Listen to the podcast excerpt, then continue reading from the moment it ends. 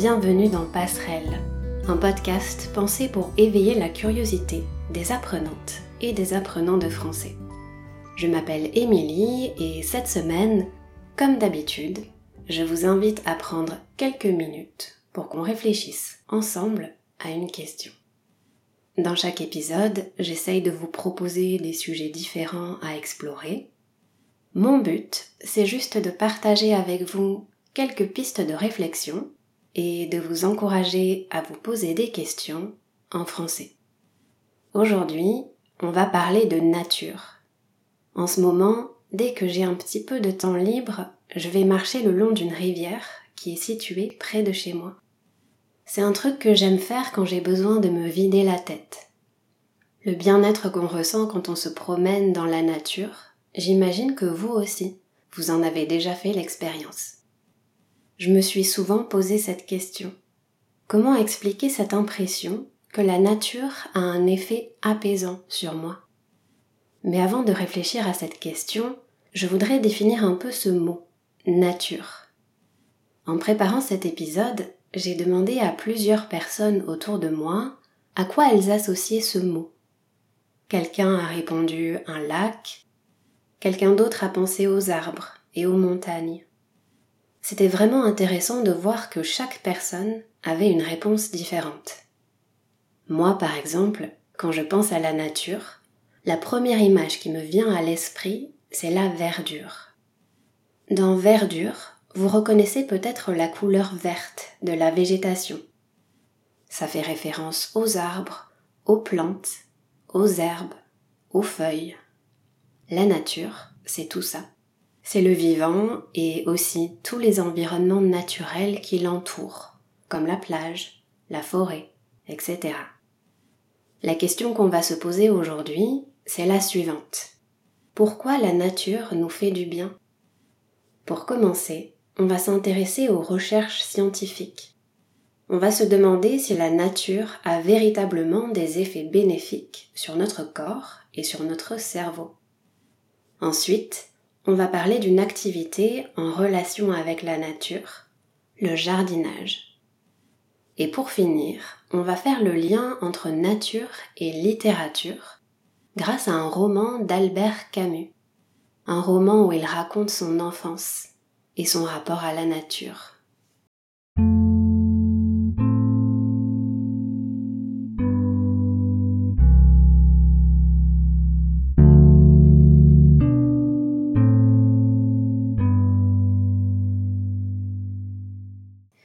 Premier temps, on va donc s'intéresser aux effets bénéfiques de la nature sur notre corps et sur notre cerveau. Quand je me replonge dans mon enfance, mes souvenirs de nature sont très liés à la maison de mes grands-parents maternels. À cette époque-là, ils vivaient à la campagne. Je me souviens qu'ils avaient un jardin, un grand jardin où ils faisaient pousser des légumes. Alors, pour être un peu plus précise avec le vocabulaire, J'appellerais ça un potager. Un potager, c'est un morceau de terre où on cultive des légumes pour sa consommation personnelle. Dans ce potager, il y avait aussi des arbres fruitiers. Si mes souvenirs sont bons, il y avait surtout des abricotiers et des pommiers. Chaque été, pendant une quinzaine de jours, on allait en vacances chez mes grands-parents avec ma petite sœur et je me rappelle qu'on passait des journées entières dehors, au milieu de toute cette verdure.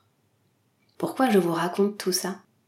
J'ai écouté un podcast qui réfléchit à la question qu'on se pose aujourd'hui.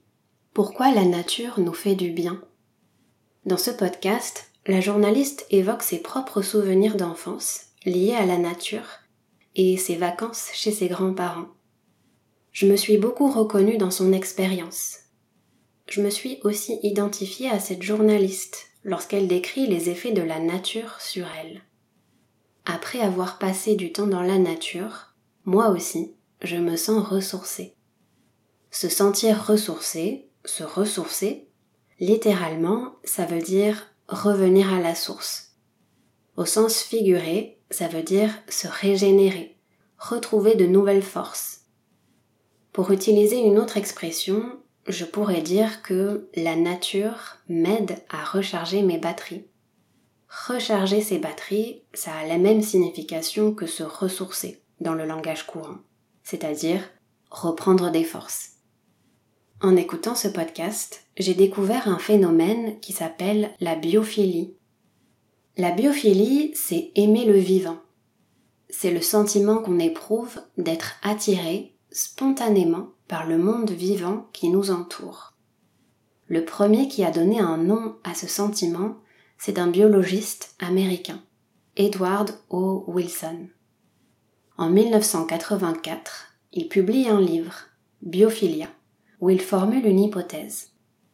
Il explique que les êtres humains ont une tendance innée à chercher des liens avec la nature et avec d'autres formes de vie. Avant lui, le philosophe et psychanalyste allemand Erich Fromm avait déjà développé cette idée dans un contexte éthique. Pour Erich Fromm, la biophilie, c'est l'amour de tout ce qui est vivant. Nous avons un besoin spontané de nature parce qu'elle a des effets positifs sur nous. Comme vous pouvez l'imaginer, on observe les bienfaits du contact avec la nature sur notre santé mentale, mais pas seulement. Par exemple, une étude américaine a montré que plus vous avez d'arbres à proximité, moins vous avez de maladies cardiovasculaires et de diabète. Je fais une mini digression pour attirer votre attention sur la structure que je viens d'utiliser. Cette structure, c'est bien de la connaître. Elle exprime la comparaison en français. Je vous donne un dernier exemple. Plus vous vivez loin d'un parc, le risque de maladies psychiatriques, de troubles de l'humeur et d'anxiété augmente. C'est une autre étude qui le montre, une étude réalisée chez des personnes vivant dans des grandes villes. De mon côté, j'ai remarqué que si je passe une journée entière assise devant mon ordinateur sans aller prendre l'air, je me sens plus stressée. Après un certain temps, j'ai du mal à rester concentrée sur mon travail. Prendre l'air, ça veut dire sortir, aller se promener dehors pour se changer les idées. D'ailleurs, il y a une théorie qui explique les effets bénéfiques de la nature sur notre stress et sur notre attention. Il s'agit de la théorie de la récupération attentionnelle. Quand on est hyper concentré sur une tâche à accomplir pour le travail ou pour autre chose, au bout d'un moment, on fatigue. Autrement dit, on utilise toute notre énergie. C'est logique. Après tout, c'est difficile de maintenir notre attention en permanence. En revanche, lorsqu'on est dans la nature, on est entouré par un environnement sensoriel très riche. Sans y penser, notre attention va se porter sur plein de choses différentes. Se porter sur quelque chose, ça signifie se diriger vers quelque chose. Notre attention va se diriger vers un arbre, vers une fleur, en laissant notre attention passer librement d'une chose à une autre, on va pouvoir, par la suite, récupérer notre capacité à nous focaliser. En fait, c'est exactement ça, la récupération attentionnelle. Parfois, à l'école, il y a le cliché de l'élève qui se fait gronder par son professeur parce qu'il regarde par la fenêtre. Gronder quelqu'un, c'est se fâcher contre cette personne, la réprimander l'attitude de l'élève est perçue de manière négative alors que la théorie de la récupération attentionnelle montre le contraire. Quand je bloque sur une tâche, quand j'arrive pas à avancer, prendre le temps de regarder quelques instants par la fenêtre, ça m'aide à me concentrer à nouveau. Dans cette partie, on a parlé des effets de la nature sur notre cerveau et sur notre corps. Est-ce que la nature a des effets bénéfiques sur nous? Oui, ça va de soi. C'est évident. Se promener dans la nature, c'est faire de l'exercice, c'est bouger, ce qui est bon pour la santé physique. Ça aide aussi à oublier les tracas, les petits soucis du quotidien. Mais cet effet apaisant, comment ça marche concrètement? Je ne vais pas rentrer dans des explications scientifiques, mais je pourrais citer l'exemple d'une expérience japonaise où des images de nature ont été montrées à des personnes. Les chercheurs ont observé un effet apaisant sur le cerveau des participants. Ils expliquent cela par le fait que la vie moderne nous demande beaucoup d'efforts d'adaptation, des efforts qui génèrent du stress. C'est pourquoi nous replonger dans la nature nous calmerait. Au quotidien, on peut faire face à des pensées négatives. Comme on l'a vu un peu plus tôt, la nature divertit nos pensées. Quand notre attention est portée sur un environnement naturel, ça permet à notre cerveau de se régénérer. Moi, j'ai la chance d'habiter sur la côte atlantique. Quand je suis face à l'océan, je prends conscience que la nature est incontrôlable. Elle nous échappe complètement. Quand on regarde la nature, il y a presque quelque chose de magique dans l'effet apaisant qu'elle peut avoir sur nous. Avant de continuer, je voulais quand même mentionner ce qui m'a donné envie de vous parler de ce sujet, de vous parler de nature cette semaine.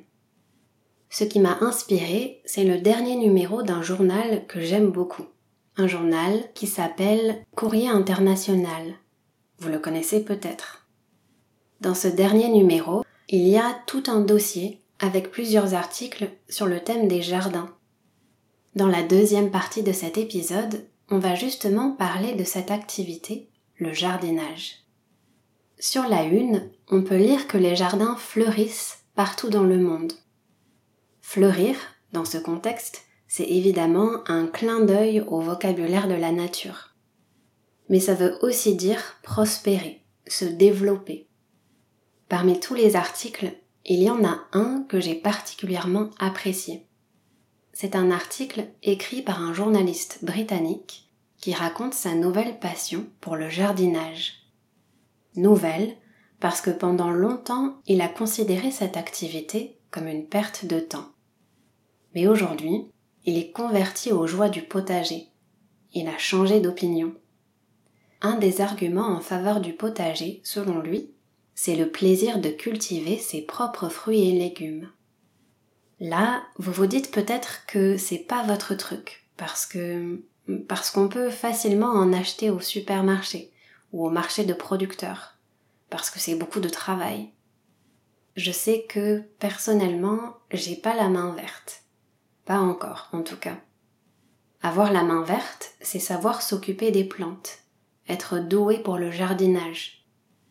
Aux personnes qui disent à ce journaliste pourquoi se casser la tête à faire pousser ses fruits et ses légumes, il répond qu'elles ne comprennent pas le véritable objet du jardinage. Elles confondent le produit et le but.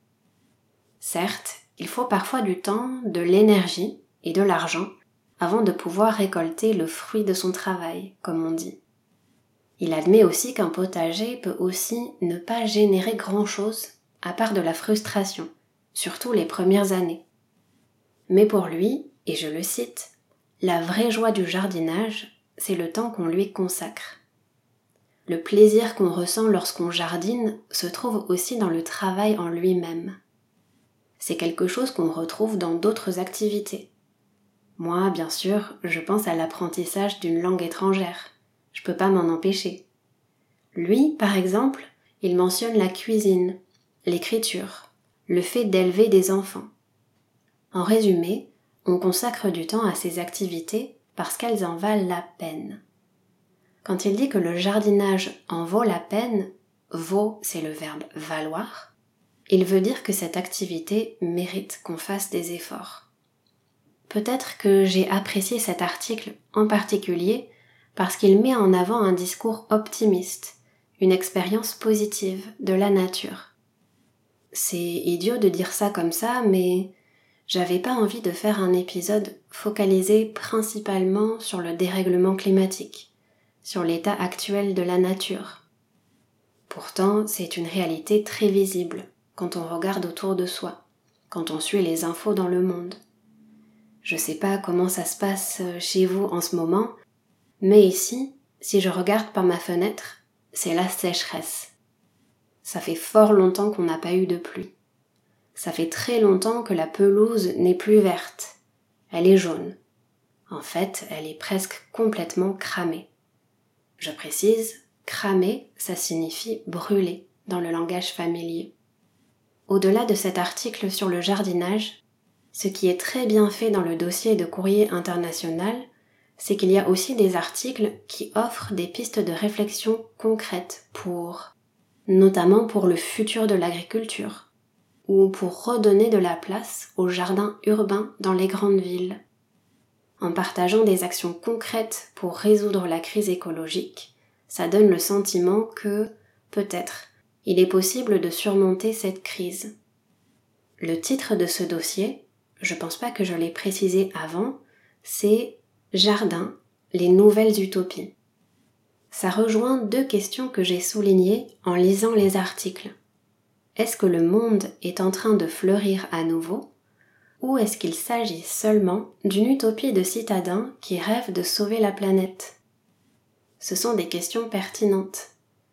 Cette quête de nature, à travers le jardinage, à travers le fait d'avoir des plantes chez soi, on peut se demander si c'est un effet de mode je ne le crois pas. De nos jours, plus de gens sont sensibles au respect de l'environnement. Il y a une volonté de réfléchir aux moyens de préserver la planète, parce que ça aura un impact positif sur les êtres humains aussi. La santé de la planète et la santé humaine sont étroitement liées, après tout. Si c'est un sujet qui vous intéresse, je vous invite à lire les textes de Gilles Clément. Il est paysagiste et essayiste il a développé plusieurs concepts, comme le jardin planétaire ou le jardin en mouvement. Dans un jardin en mouvement, l'idée c'est de faire le plus possible avec et le moins possible contre.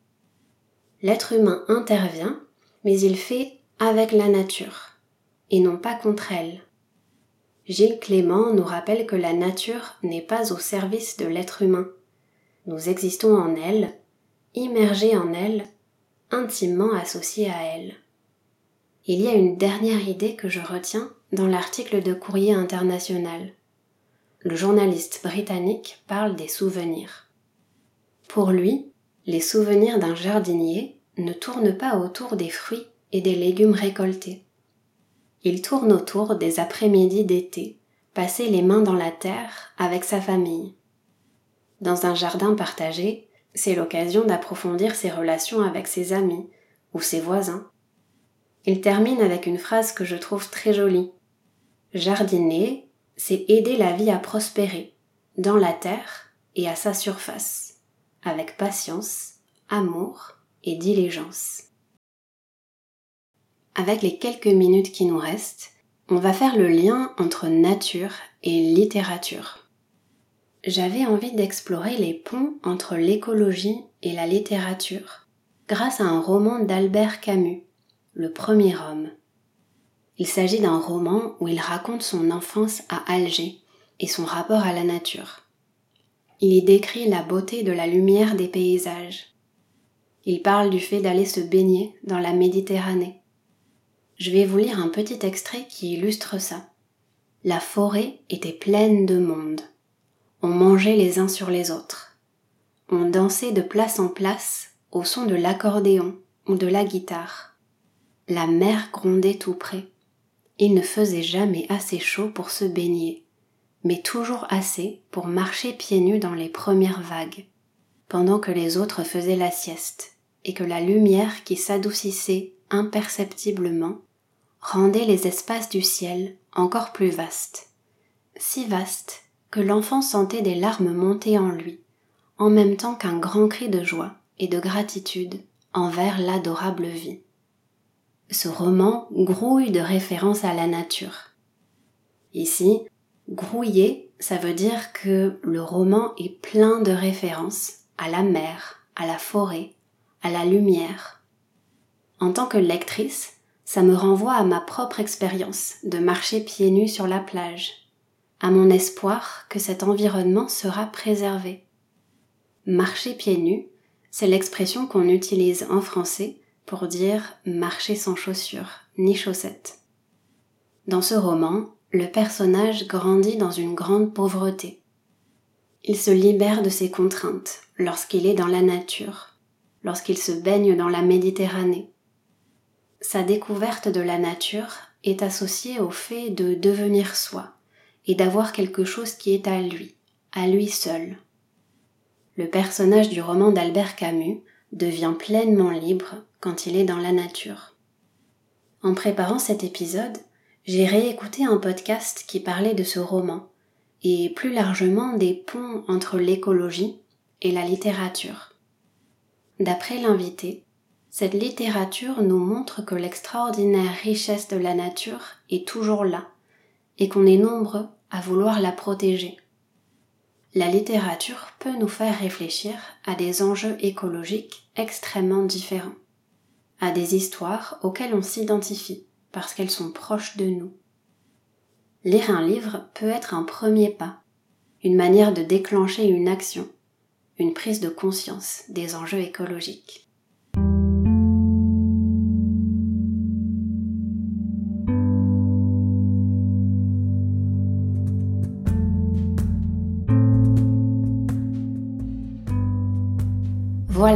C'est tout pour cette semaine.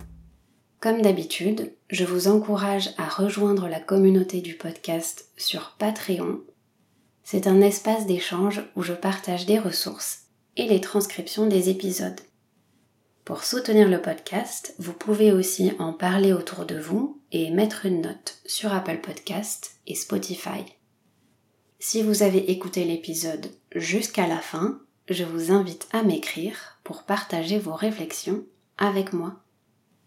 En attendant, je vous remercie d'avoir pris le temps de m'écouter aujourd'hui et je vous donne rendez-vous bientôt pour le prochain épisode. À très vite.